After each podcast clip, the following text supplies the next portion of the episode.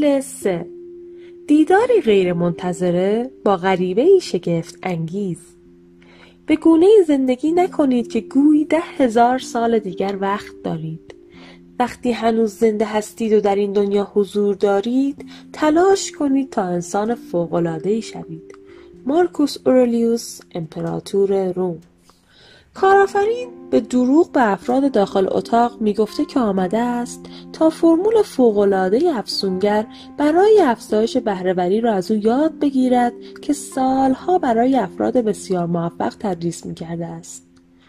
او با خودش فکر میکرد که روش آن افسونگر در کسب و کارش به او اجازه میدهد تا خیلی زود به تسلط بیچون و چرایی برسد.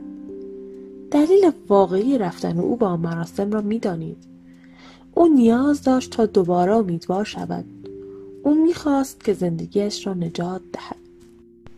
هنرمند آمده بود تا خلاقیتش را برانگیزد و توانایی‌هایش را چند برابر کند و بتواند با کارهایش اثری را از خود در این حوزه بر جای بگذارد.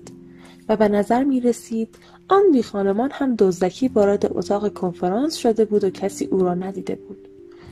کارآفرین هنرمند کنار هم نشسته بودند.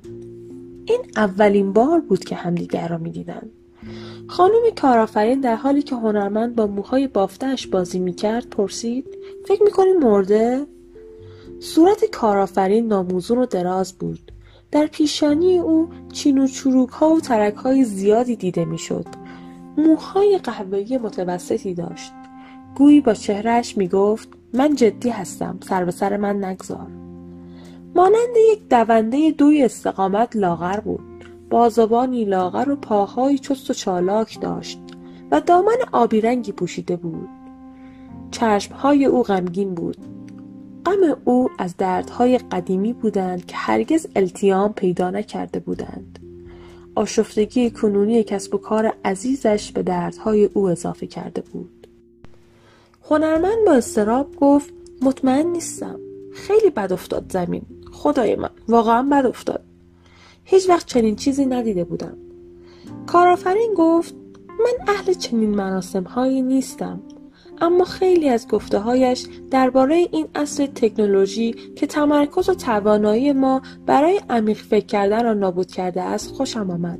حرفهایش را به نسبت رسمی ادامه داد.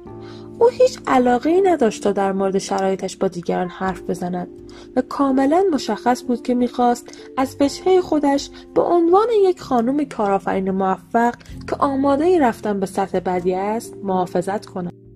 هنرمند که همچنان مضطرب بود گفت: آره، واقعا کارش درسته. او خیلی به من کمک کرده است. اصلا چیزی را که می‌بینم باورم نمی‌شود. او نقاش بود. از آنجایی که میخواست زندگی شخصی و هنریش را ارتقا دهد، برنامه‌های افسونگر را دنبال میکرد.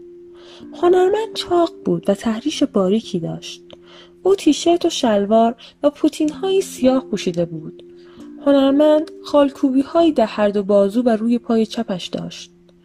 یکی از حضار گفت: ثروتمندها متظاهر و متقلب هستند. شخص دیگر یکی از گفته‌های سالوادور دالی را گفت: من دارو مصرف نمی کنم. من خودم دارو هستم. آهنگ ملایمی در حال پخش شدن بود. بی خانمان که چند ردیف دورتر از کارآفرین و هنرمند نشسته بود با صدای بلند گفت: سلام بچه‌ها. کارآفرین و هنرمند برگشتند و او را دیدند. گویی چند دهه بود که صورتش را اصلاح نکرده بود و لباسهای مندرس و پاره‌ای به تن داشت. کارآفرین با صدای بسیار سرد گفت: بله، می توانم کمکتان کنم؟ هنرمند کمی مهربانانه‌تر پاسخ داد: سلام رفیق، چیزی شده؟ بی خانمان از جایش بلند شد و آمد و نزدیک آن دو نشست. در حالی که با خراش روی یکی از دستهایش برمی رفت پرسید: فکر می کنید مرده؟ هنرمند که مضطرب بود پاسخ داد: مطمئن نیستم. امیدوارم که اینطور نباشد.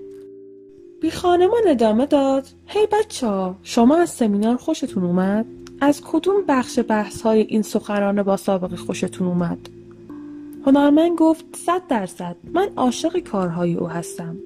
من شرایط سختی در زندگی دارم، اما حرفهای او واقعا عمیق و قدرتمند هستند. کارآفرین با شک و تردید گفت من زیاد مطمئن نیستم. من هم خیلی از حرفهای او خوشم آمد، اما هنوز در مورد بعضی از حرفهایش متقاعد نشدم. به کمی زمان نیاز دارم. بی خانمان گفت او واقعا بهترین است. من با کمک درس‌های این افسونگر به ثروت زیادی رسیدم و به لطف او یک زندگی کلاس جهانی دارم. بسیاری از افراد آرزو می‌کنند تا اتفاقات خارق‌العاده‌ای در زندگیشان بیفتد، اما او به من یاد داد که افراد بسیار موفق خودشان آن اتفاق خارق‌العاده را در زندگیشان به وجود می‌آورند. او نه تنها به من فلسفه‌ای را یاد داد تا بتوانم به رویاهای بزرگم برسم، بلکه روش‌ها، ابزارها و تاکتیک‌هایی را به من آموخت تا با استفاده از اطلاعات و دانش به نتایج برسم. او با بینش انقلابی خود در مورد عادتهای صبحگاهی کاملا مؤثر تأثیر بسیار زیادی در شکوفایی من داشته است. جای زخمی درست در بالای چشم راست بی خانمان دیده می شد. ریش ترسناک او خاکستری بود و مانند راهبان هندی دور گردنش تسبیحی داشت. گرچه ظاهرش نشان می داد که سالهای زیادی در خیابان زندگی کرده است، اما صدایش حس عجیبی از قابلیت اعتماد و اطمینان داشت. چشمهایش اعتماد به نفس یک شیر را نشان میداد. کارآفرین در گوش هنرمند زمزمه کرد: کاملا دیوانه است. اگر او ثروت زیادی دارد، من هم مادر ترزا هستم. هنرمند گفت: میدونم چی میگی. به نظر دیوانه است، اما به ساعت بزرگی که در دستش است نگاه کن. بی خانمان که به نظر در اواخر دوران شصت سالگی به سر می برد، در دست چپش یکی از آن ساعتهای بزرگ بود که مدیران انگلیسی سرشناس با افتخار وقتی برای ناهار به محله میفر لندن می روند به دستشان می بندند. صفحه ساعت بسیار زیبا بود و ساعت شمار قرمز و دقیقه شماری نارنجی داشت. این ساعت که مانند نشان افتخاری برجسته بود، کاملا با بند چرمی سیاه آن سازگاری داشت. کارآفرین گفت: حداقل صد هزار دلار قیمتش است. برخی از افراد روز بعد از عرضه اولین سهام شرکت ما از این ساعت‌ها در دستشان داشتند. متاسفانه قیمت سهام ما سقوط کرد، اما آنها ساعت‌ها را نگه داشتند. میخانمان در حالی که هنوز مچ دستش را می‌خاراند پرسید: خب شما دوتا از کدوم بخش های حرف افسونگر بیشتر از همه خوشتون اومد؟ وقتی که درباره روانشناسی نبوغی حرف میزد که با آن شروع کرده بود، یا آن مدل های فوق العاده که درباره روش های بهره‌وری افراد بسیار موفق گفت، یا شاید هم درباره حرفهایش قبل از به زمین افتادن در مورد مسئولیت پذیری ما برای افسانه‌ای شدن. بی خانمان سپس چشمکی زد، به ساعت بزرگش نگاهی کرد و گفت: هی رفقا، واقعا خوش گذشت، اما زمان یکی از با ارزش‌ترین چیزهایی است که باید از آن محافظت کرد. وارن بافت، این سرمایه‌گذار بسیار باهوش، گفت که باید روی زمان سرمایه‌گذاری زیادی کرد. بنابراین نمی‌توانم با شما دو نفر مدت زیادی حرف بزنم. ملاقاتی دارم و باید زود با جت به آن دیدار بروم. کارآفرین با خودش فکر کرد: به نظر توهم زده. و البته وارن بافت همچنین میگوید: من لباسهای گران قیمت میخرم ولی روی تن من به نظر ارزان میرسن. شاید این حرفش رو هم یادتان مانده باشد. ببخشید، نمیخوام بیادبی کنم، اما اصلا نمیدانم چگونه وارد اینجا شده اید و اصلا هم نمیدانم این ساعت را از کجا آورده اید و از کدام جت حرف میزنید و خواهشان دیگر اینطوری درباره اتفاقی که افتاد حرف نزنید. اصلا خنده‌دار نیست. جدی میگم، اصلا مطمئن نیستم که آن آقای محترم هنوز زنده باشد. هنرمند در حالی که دستش روی ریشش میکشید گفت: کاملا درسته، اصلا خنده‌دار نیست. و چرا مانند موج سوارها حرف میزنی؟ بی خانمان گفت: هی بچه‌ها، آروم باشید. اولا من موج سوارم. من سالهای نوجوانیم را در شهر ساحلی ملیبو روی تخته موج سواری گذراندم. قبلا در جاهایی موج سواری می کردم که موجهای بلندی داشت. حالا در موجهای کوچکتر در خلیج تامارین این کار را انجام می دهم. احتمالاً شما هیچ وقت به این مکان نرفته اید. کارآفرین به سردی گفت: هرگز اسمش را هم نشنیدم. واقعا رفتار توهین‌آمیزی دارید. بی خانمان همچنان حرفهایش را ادامه میداد. و دوم این که من در این دنیای تجارت بسیار موفق بودم.